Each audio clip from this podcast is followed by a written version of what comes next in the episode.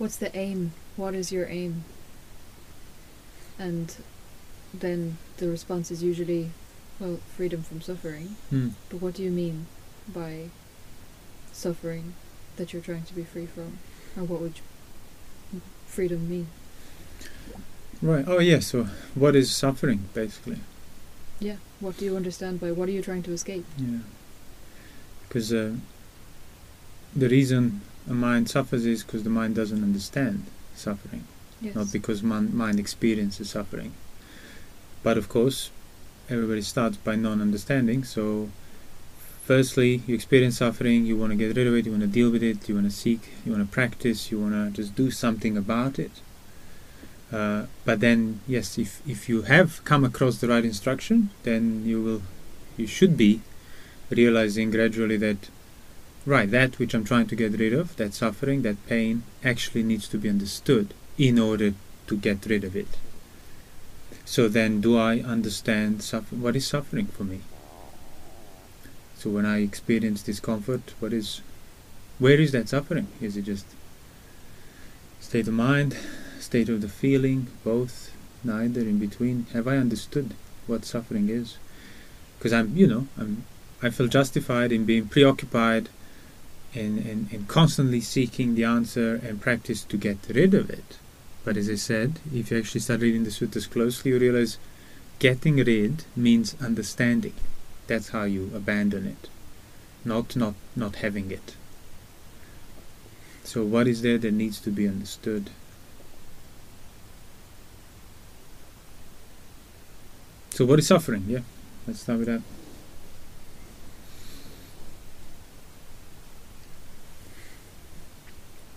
Mental anguish, pressure. But in terms of anguish and stress, is a stress, mental stress.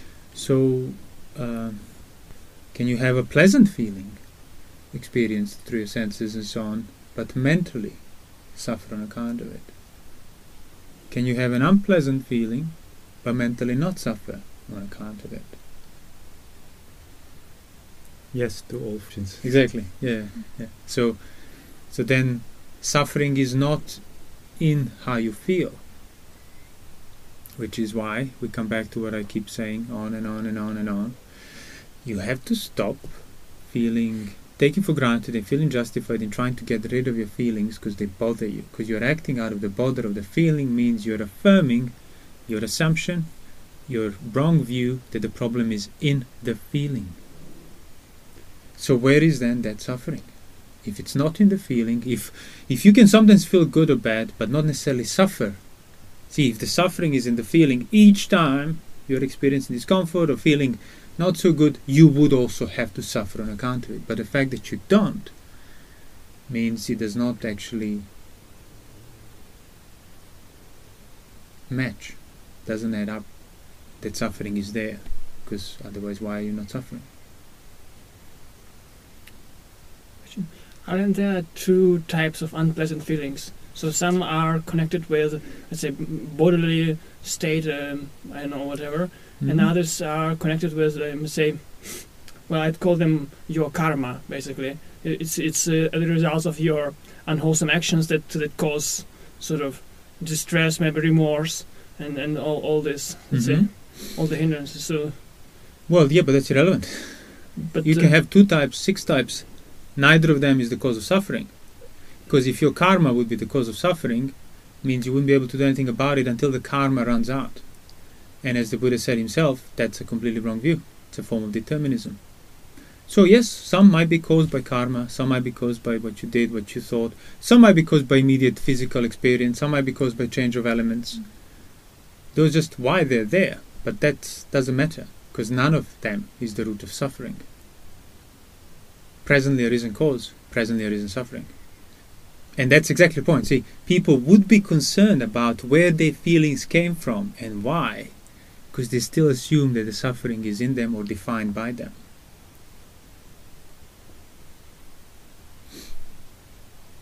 So it's in the broadest terms, as we said so many times before, it's your presently enduring attitude to the presently enduring feeling, in regard to the presently enduring feeling.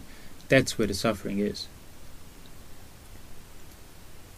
So is it possible to be, say, I know, enlightened and still suffer on account of your hindrances, let's say? No. It's possible to be enlightened and still have discomfort and uncomfortable feelings coming. That's true. But you wouldn't suffer on account of them. Mm. But isn't it like this, that the nature of these feelings, so the origin of these feelings is changed? So they might be coming from body, but they're not going to come from the hindrances. So and this no. Well, it doesn't matter. That's the point. Like in that sutta where the Buddha lists those 7 or 8 things, why, because of which one might feel suffering. It was just to tell you basically that one of the reasons was circumstances and accident. Why one might feel?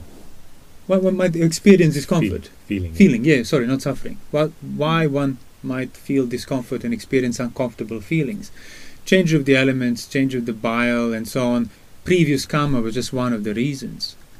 In other words, the whole point was like, yes, they will have a reason to be there.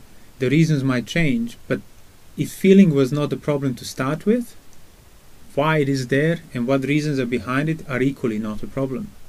And feeling is not a problem. The root of suffering is not feeling. It's not one suffers because one feels. No, one suffers because one craves. And one craves in regard to what one feels, regardless of why one feels that or this and where it came from. So present enduring attitude, i.e. craving, towards present enduring feeling, regardless of why it came and why and for how long and what caused it and whether it will be caused again.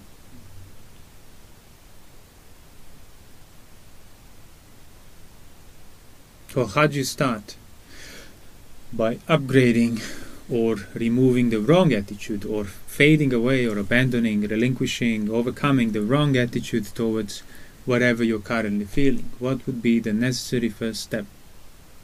Sense restraint and virtue. Exactly. Why? Because it's emulating non-craving to instead of... In other words, because non-sense restraint and non-virtue would always be rooted in craving. Yeah. And like whether you know it or not. Yeah, it requires craving. Well, and that... Exactly. Craving would then perpetuate the assumptions where the problem is. Acting out of craving feeds the assumptions as to what you should act towards and where the problem is. So, virtue, sense restraint. And as we discussed in previous talks, that kind of starts revealing the intentions, the choices on that mental level. Makes it more obvious, which is what starts constituting the development of the mind. So if you're not acting by body, by speech, you're now discerning the intentions, the leaning, the attitudes of the mind in regard to this that's felt or that is felt. You can start discerning the difference, or at least distinguishing it. Now, you can't willingly choose to not have a certain attitude towards a feeling, so... If there is a prospect of agreeable feeling, sensuality, safety of some sorts, your mind is delighting in it. So what do? Do you get rid of the delight by denying the thoughts? What do you do? How do you not delight when the Buddha says he doesn't delight in that feeling? He doesn't welcome it. How do you do that? How can you do that? Can you just choose to not delight in what the mind is already delighting in? So how did the Buddha do that while he was still a bodhisattva, as he said in that sutta? Contemplate the danger. Exactly. Contemplating the context, the wisdom that you got on account of pondering and reflecting. So, my mind is delighting in the prospect of this. I can't stop that. Well, what I can stop is acting out automatically, habitually. And what certainly I can provide for this untamed mind, this beast that wants to go and feed in other people's pastures, well, I can keep just...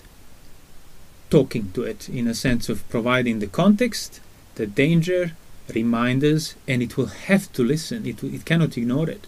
It might not listen instantaneously, but as the Buddha said, he would think about the peril, the lack of satisfaction, how this is not beneficial for me or for others, and dwelling on that context while the mind delights the sensuality would stop delighting in it. So you got rid of it. And then nil will comes, thoughts of cruelty come, same. You work on the sustaining the context, composing the context, the samadhi of the context of, no, this is harmful, factually harmful. You don't need to be, is this harmful? Let me look at the etymology of the word harmful. You know it's harmful. Results in further engagement, further hassle, further proliferation, further repercussions for you, for others, for both. And every time that you can remember in the past, it always resulted in the same. And that's why even you want to practice now, because on some level you already know it is not beneficial for me. So hammer that in and keep hammering that in day and night, not blindly, like a, some sort of mantra, but when the mind delights towards sensuality, when the mind leans as the attitude towards cruelty or thoughts of ill will and so on, you provide a context so the mind comes down. You can't just tell the mind to come down. Well, eventually you can. When you tamed it, then becomes pliable and listens to you. And then you could directly go over there, or investigate this, don't think about that, and it will listen every single time. Because you did the work of taming it down first. But even then, it's not a matter of the choice that you think choice is now. The way it is. It's a different relationship, but yes, you have developed it. Whereas if you're used to acting out of it, going towards the content, then asking these questions just is harder and harder, and is less and less. They become more and more abstract, and they drift away. So that's why, like, first you have to stop engaging with it physically, verbally. You know, bite your tongue if you have to, and not speak and not act. Again, not just out of some mystical release, so that you can basically start discerning. The context, the mind, the intentions, let me ponder on these thoughts, these dangers, within what mind is delighting, or within what mind is resisting. It's like this, in mundane sense, the intervention, you know. This person is addicted to something, and then the family gets around and intervenes, you know, pulls and tells him, look what you're doing, look what is happening. Yeah.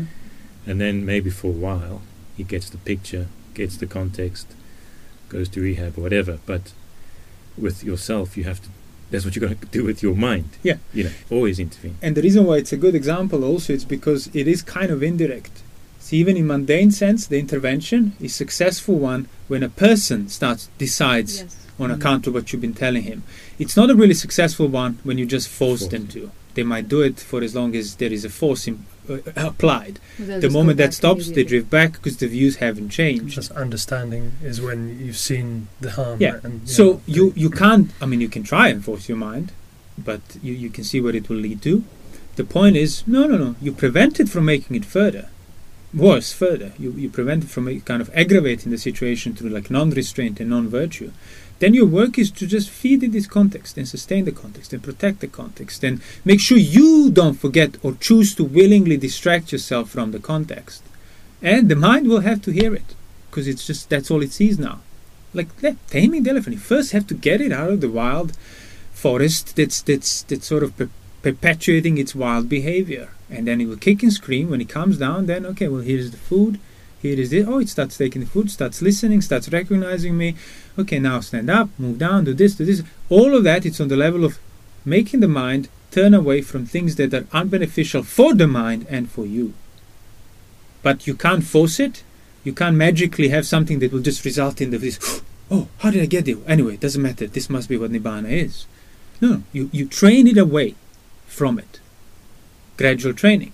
And then it will listen to you. And then if the mind listens to you through perpetually feeding the context, sustaining the context, whether you're sitting, walking, going to the toilet or whatever else, then you won't have to feed that context as much. And that's exactly what Buddha said. Oh, wait, now my mind is not going back to these things. I'm not getting these thoughts. It doesn't delight in sensuality anymore. There is no more cruelty. Oh, I could rest now. I don't need to be constantly working on the context, you know, the two types of thought. Okay, so let me now steady this mind internally, no work to be done. If sensuality comes coming back again, or ill will, well, okay, I know what to do. The context, bring it back until the mind calms down. And that's what led into First Jhana. Calming down within the right context of thinking and pondering that the mind has withdrawn from.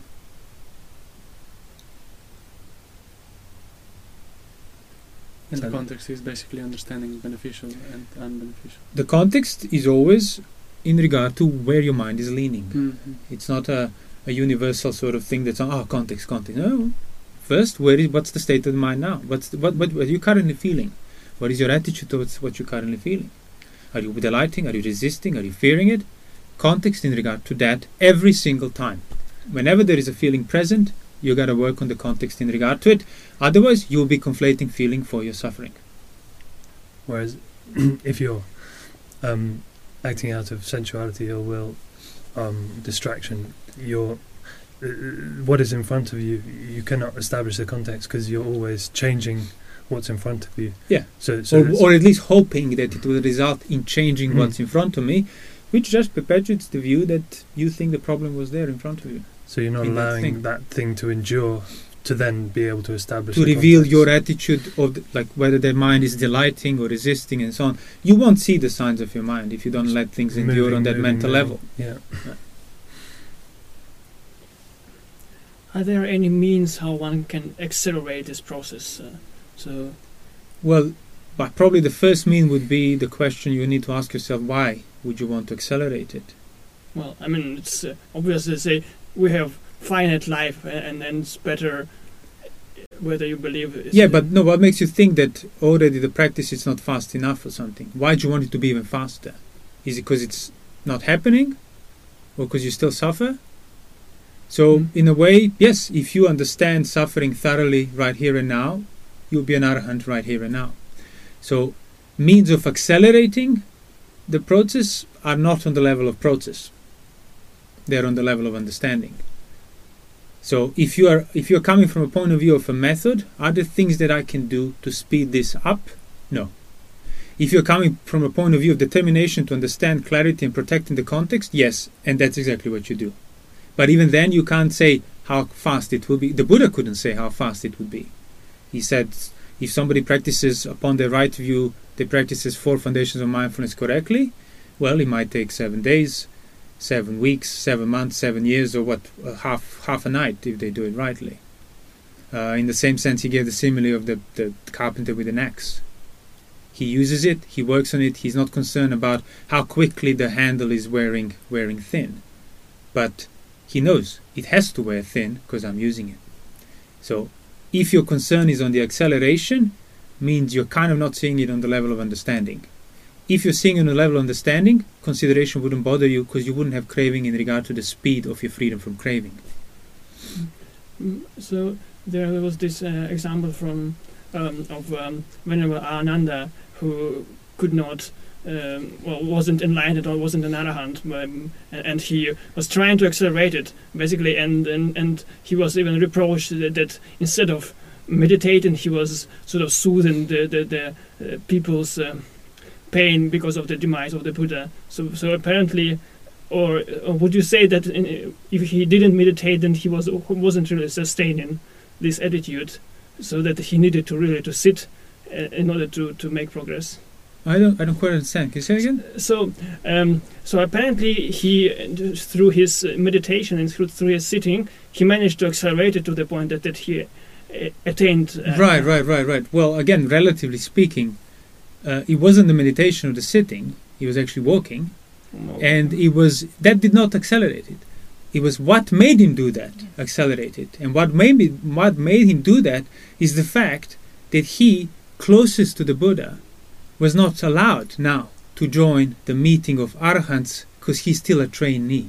So it was a sense of shame, lack of accomplishment, weakness, that made him then make the effort. And then when he finished walking meditation and contemplation, that's what walking meditation is. It's not doing... how could it? How could you watching soles of your feet, for example, what people generally would think, or slow movement, how can that reveal the context of the attitude you're currently enduring feeling? No, only you investigate in that direction. So that's what he did. He protected the context in regard to any thought that had arisen, that was of the unwholesome nature. He established his mind upon the nature of an enduring body, for example, such as that it's unknowable to the point of soles of top of your head to the soles of your feet. And he drilled that throughout the night. He protected the context. He steadied his mind in it. He did not get distracted from it. When he said, okay, I did what I could do, I have to lay down and rest, so be it. So he did, and he realized, oh, I actually completed all the work. So he used the handle. He did not stop to check the handle. Am I accelerating this? Am I accelerating this? No, he just used it until his hand went numb and he just laid to sleep and then realized, oh, he wore out the handle. And yeah, then he was an arahant. But even then he couldn't tell how much he's accelerating. And the acceleration in this sense was not his committed sort of meditation technique. It was the sense of shame and lack of accomplishment, which was often found in other suttas as well. When a monk was about to kill himself because he was not free from sensuality for over 25 years of being in robes, and about to use the knife with that despair and anger and frustration, and then that made him practice and take up the practice correctly and finish the work, and then became an arahant. Thera Therigata full of that. But he basically seeing the danger. Danger becomes. He had the right view. That's like, yeah. So it's not a question. He didn't even know what the Dhamma is. Mm-hmm. So, and that's why he felt so ashamed. For over 20 years that he's been with the Buddha, he knew what the work was. He was a Sotapanna from the start. Yet he didn't do it because he was too busy distracting himself with helping these people, helping those people, serving the Buddha and all, and everything else. He didn't do his work. I mean, the Buddha himself reprimanded him many times, quite harshly, in the suttas. So it's not just a question of he doesn't have a clue what the practice is, and just out of a blue decided he's going to sit and meditate, and in the morning he was an arahant. And he knew exactly what the practice was, he just wasn't doing it. He was distracting himself from it. So could you say that if you want to accelerate the work, do the work, basically? It's more as in... Well, exactly. There is no magical kind of, I accelerate certain behavior, they will then result in this. No, you accelerate what you know need acceleration. And what needs acceleration is, again, protecting the context, not maintaining, not tolerating the mind that is sort of delighting in sensuality, having thoughts of cruelty, having thoughts of conceit and vanity and so on. So yeah, the work needs to be done, and you could do it faster, more efficiently, if the work is clear. So if you want to accelerate the progress towards arahantship, you need to understand first what progress towards arahantship is. In other words, you need to get the right view, become a Sotapanna, and then you'll know exactly what to do. And if you commit to it, as the Buddha said himself, you might get it in a fortnight. You might clear your mind from any assumption, any resistance towards anything felt within a fortnight. If not, at least within 7 years. If there is some residue left, well, again, you wouldn't have to worry. Eventually it will sort itself out. So you could maybe say clarifying the work, clarifying the danger that you're in, clarifying the escape from that danger, clarifying, making an effort. Yeah, but even then, the point is, even then, the relationship between your context, your effort, the danger, the sense restraint, and the mind development, it's not a power of, I choose 1, 2, 3, 4, 5, and this is the result. It always has that indirect certain aspect to it. So, yes, if you really withdraw your elephant from the wilderness, really use the leather straps, really feed it at the right time, right things, it will calm down quicker, but that's not to say that you can influence that quickness directly to make it calm down quicker. Trying to make it calm down quicker would be stopping the work using the axe handle to check, is it wearing out? You can't check it while you're using it. So you realize, let me stop checking. Let me just work and use it. When it runs out, I will know it's liberated, as the arahants would say. Oh, is it? How much? You can't quantify it in that sense. So basically, Ananda didn't need to really to do any practice. So, any formal practice. So he could just have stayed, I know, in his abode and yeah, whatever, and this would be his meditation. Well, yeah, his meditation is on the level of the mind. So the meditation is on the level of where the mind inclines, what the assumptions there are. So the practice is to unravel that, disentangle it, abandon the unwholesome, cultivate the wholesome. So nobody needs to do any practice in that sense, like physically. What you physically need to do is withdraw yourself from sensuality, not act out, When you're touched by unpleasant feeling, don't give rise to actions by body and by speech. Cultivate that endurance, being able to take it so you don't act out of it, so you see what the context is behind it. So what physically needs to be done is withdrawn from acts of sensuality, seclusion, moderation in eating, and then not spending all your time sleeping or distracting yourself with work or talking with others. That's the extent of physical methods. Then, the watchfulness, the knowledge of intentions, that's no matter what you do physically. I mean, the Buddha said when he purified his mind, entered the first jhana, then whether he was walking, going to the toilet, clearing his bowl, eating, whatever he was doing, it was divine, because the mind was fully turned away from that. He has surmounted it. And now you know, so this is how I accelerate my practice. By providing the suitable food, avoiding the unsuitable food. I don't know to what degree the speed would increase, but I know for sure it will have to go in that direction. So the more suitable food it is, the better the withdrawal, the more effort I make into protecting the context, the faster my mind is. Like basically, the more I work with an axe handle, the more is wearing out. Just factually, it's wearing down. If I pick it up once a month, well, that's the acceleration rate, once a month. If I work with it every single day, 6 hours a day, well, I can't see how much directly, but I know for sure it's more than once a month. And also, another reason why you cannot directly influence or know acceleration is because you don't really know how much that mind needs to be completely purified. So all you can do is provide a context and then keep working on it. And that's what it says, Arahants would carry on practicing mindfulness, so to speak, because it ceases to be practiced for them. And they would recognize when the mind is liberated, and they would know liberated mind as liberated mind. They would know, oh, there is no coming back to what has been liberated from. Oh, at that point they can drop the practice, but then you realize, well, there's nothing for them to drop, because they haven't been doing anything in that sense of, oh, I got to stop these duties now. But yeah, sense of urgency is an acceleration factor. Fear is an acceleration factor. Divine messengers are acceleration factors. So you want to accelerate your practice. Ponder about what you're liable to, what's about to happen to your health, to your life, to the loved ones, to the things you possess. Like inevitable, inconceivable for it to be otherwise. Yet, by ignoring it, people develop this assumption that it's not going to happen. Oh no, of course I know it's going to happen. Yeah, but you don't dwell on it. If you dwell on it, then it will sink in that it will happen. And that will be felt differently.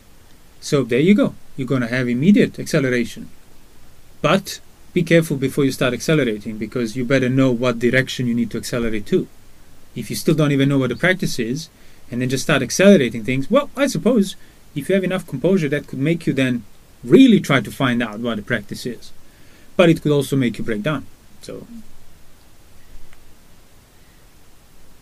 the two results of being touched by suffering correctly: noble search or mental derangement.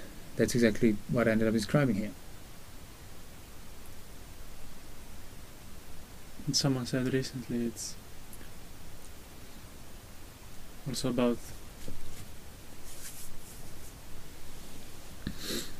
not infinitely trying to clarify the idea of what the practice or what enlightenment is, but also asking myself, am I applying myself to the degree to which I have understood it. Yeah. Well, that's that other, I mentioned it was yesterday. So he visits the wise men, a person intent upon his welfare. Oh, I better find a way out of this situation. So he visits the wise man. He doesn't look for faults. Doesn't mean he accepts everything they say. No, he hears the teaching, then he reflexively ponders on it, then he measures the task. In other words, it's not just a question of accepting the view that I presented you. It's exactly what you just said. Okay, so to this extent, this is what I do. This is how I apply myself. This is what I don't do with the this. Let me do it and see whether it brings some sort of affirmation of that this is the right practice and so on. But it is through doing you can then find out, but not like, oh, this is pleasing to me, thus I accept it. Oh, this is displeasing to me because I don't like how he looks, thus I don't accept it. That's not wisdom. That's just preference. Or let me compare. Let me go to the other wise man and the other wise man and the other wise man. Yeah. You can compare and see which one is. If you lack clarity of as to what you need to really apply, you can compare. But exactly, then you could equally lose perspective and end up being just revolving around comparisons and drawing parallels and similarities and, oh yeah, the two factors from here respond to 5 and this. Are you applying any of that? If so, is there a measurable kind of freedom from suffering felt, experienced, clarity in regard to, okay, now if there is no access to information, if there is no access anymore to any sutta, any teaching, any questions and answers, would I know exactly what to do? And if I stick to it, complete freedom from suffering here and now, within 7 days, 7 months, 7 years. Do I know that? Lifetimes. Huh? 7 lifetimes. Or 7 lifetimes, sure, but you don't necessarily see that. Like even Sotapannas needed to be told that by the Buddha. But this you would see, no, this is the way out, I'm sure already. Do I see it? And if there is no more distractions or other input, if I were to stick to it, would this free me from suffering? Do I have such knowledge? Knowing the way out, basically. And that's Sotapatti, knowing the way out. That's why it says in the suttas, one who becomes Sotapanna, he's like, he's beyond the instruction from anybody else. He's beyond the changes in the views of the world. And he's certainly beyond following any other teacher, in a sense, even if the entire world says, oh, the Buddha was wrong. Well, he knows that the entire world is wrong. Because on account of understanding what the Buddha instructed, he himself, here and now, sees the complete freedom from suffering. But then, yeah, he can become negligent, distracted, and so on, because he's kind of free on one level, certainly from Putujana's point of view, which is why the complacency can set in. And that's why the Buddha needed to constantly remind the noble disciples that there is still work to be done, thus do it, because you can, it's right there. Or if some external circumstance prompted them, such as the Buddha's passing away, the despair, the shame, oh, okay, now there's really nothing else worth of my time. See, that's what Ananda felt. He felt serving the Buddha, being around the Buddha was a justifiable distraction. Because as far as the distractions go, it was pretty justifiable. But isn't it a wrong view? Sorry? Isn't it a wrong view? Which one? That there is justifiable distraction. Not necessarily like a wrong view in terms of not knowing what the way out of suffering is. It's certainly an impediment. Distraction is distraction. That's why Sotapanna is not an arahant. But Sotapanna doesn't have the wrong views. But he still has the hindrances. He still has the distraction. He still has degree of lust, aversion, conceit. So I wouldn't say it's a wrong view. I would say it's a... You can have it with the right view that has not been fully developed. Those are the residues. The distraction, the lust, the irritation, the hindrances. Only Arahant is beyond, has destroyed hindrances. But, I mean, it's a false conception. Which one? Well, that there is something which is worse of distracting myself. So basically, no, it's a relative. I wouldn't say it's false. As I said, as far as the distractions go, serving the Buddha, it's least harmful distraction. But yes, from an Arahant's point of view, or one who wants to be an arahant, it's a distraction, which is why the Buddha kept telling him off as well, to not distract himself. But if that were to be on the level of the view, then there would be no noble disciples that understood the path but haven't fully developed. It would be either you have a wrong view, you know nothing, and you have a right view, you are an arahant. But there is the whole area in between, which is often why people can't understand. How can Sotapanna not want to practice for Nibbana, become distracted from it, engage with sensuality? Well, that's how. It's not on the same level. You got the overall view, the freedom, the way out. But now you got to do it. Now you got to protect your mind from unwholesome... I mean, the Buddha gave, I don't know, maybe not hundreds, but many similes exactly. Like, I would come and I would pull the arrow out of the wound. The surgeon would come and do that and tell, listen, good man, I pulled the arrow, no more poison left, but the wound is still there. It will take time for it to heal. If you want to accelerate its healing, eat the right food, don't eat the wrong food. Cover it up, don't expose it to dust and the sun, and so on. But then that man would expose it to the dust, expose it to the sun, eat the unsuitable food, the wound would get infected and he would suffer on account of it. And then he gave that's how somebody gets the right view, pulls the arrow of ignorance, the poisonous humor of craving and so on, but factually the mind still needs time to tame down. But then they go and do unsuitable things, attend to unsuitable things, distract themselves, so they perpetuate the wound unnecessarily. That's the difference here. So can one then say that a Sotapanna has, let's say, right view with regard to the practice, but he might have lots of wrong views regarding, maybe even regarding the hindrances? No, see, again, it's not the views you're talking about. So right view is not on a level of opinion about a practice. Right view is the existential attitude. Now, sure, within an existential attitude of right kind or wrong kind, you can have many irrelevant views. Like Sotapanna can have many views on other things that have nothing to do with the practice, or that are secondary to it. But fundamentally, his right, the nature of the right view, it means that it's not on the level, or the same level, as wrong views and opinions or generally ideas that people would have. It's the view that basically has uprooted the Attavada in regard to any view you might have. So it's not just over there, comparable. So they might be ignorant about like some worldly thing. Well, they might be ignorant about the those like more detailed aspects of the Dhamma or the Buddha's instruction, because they haven't done it long enough, they haven't pondered it long enough. But they cannot be ignorant about what this is, yeah, exactly. About the nature of not-self, about where the true cause of suffering is and where the true escape. They can't be ignorant about that. It says like Sotapanna could engage in sensuality, but if he had to ask himself or look in, is this good, beneficial? Yeah. He wouldn't need to. Oh yeah. Yeah. But then he couldn't do it. Yeah. Well, that's the thing. So what Sotapanna can do is turn a blind eye to his right existential attitude of the right view. Mm. And that's like when people did become Sotapannas and then, okay, but you know, let me go and, you know, home, mother, wife, I have to look after. As in, they are content now with that deeper understanding of where the escape is. Because see, you can be in the prison and what it's really frightening is you don't know the way out. Like really, you don't know the way out. It's just you're completely entrapped. And then you find the way out. You fully, and even the guards are not aware of it. Nobody's aware of it. And you can see it and you can go halfway up and come back, but you're not leaving the prison yet. Because it's going to be a bit unpleasant to crawl through the way out.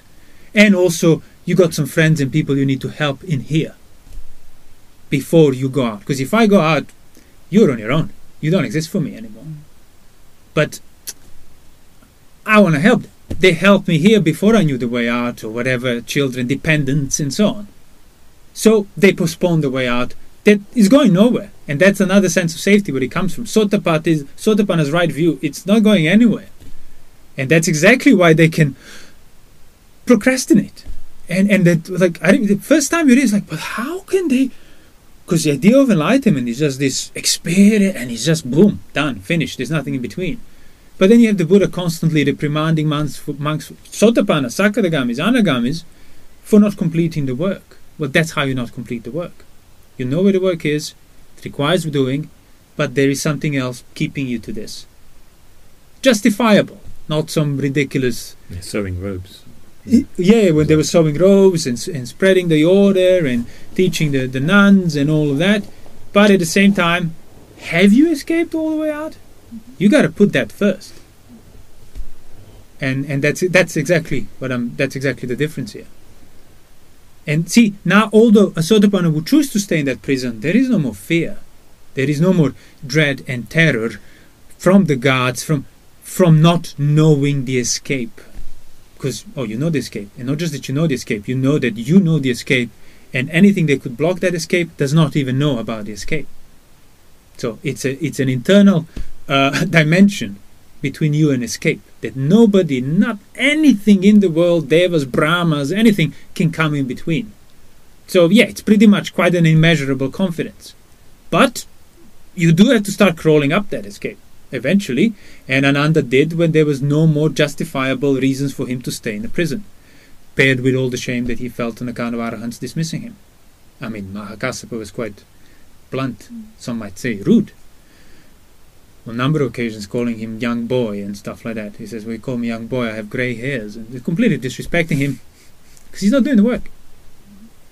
Not that he doesn't know what the work is, he's just distracting himself. And from somebody's point of view like Mahakassapa, who was like the foremost austere determinations, jhanas at will, hemp robes, rough forests, refusing any comfort, yeah, you could see why he was talking the way he was talking. So it was quite a contrast. For him, only just 7 days, he says. I was eating the Arahant's food as a debtor. Yeah. 7 days he was done. Too long. Yeah. When the Buddha called him and says, hey, come on, you finish your work, you're old now, like getting on, like why living in the rough forest and wearing rough robes and living off poor food? I get plenty of robes, I get plenty of dwellings, come and you can partake in this because you did the work. He says, no, whoever can obtain jhanas at will and all these states of mind at will, this is heaven, this is so pleasant. And it would have praised him for practicing for the future generation, not for him.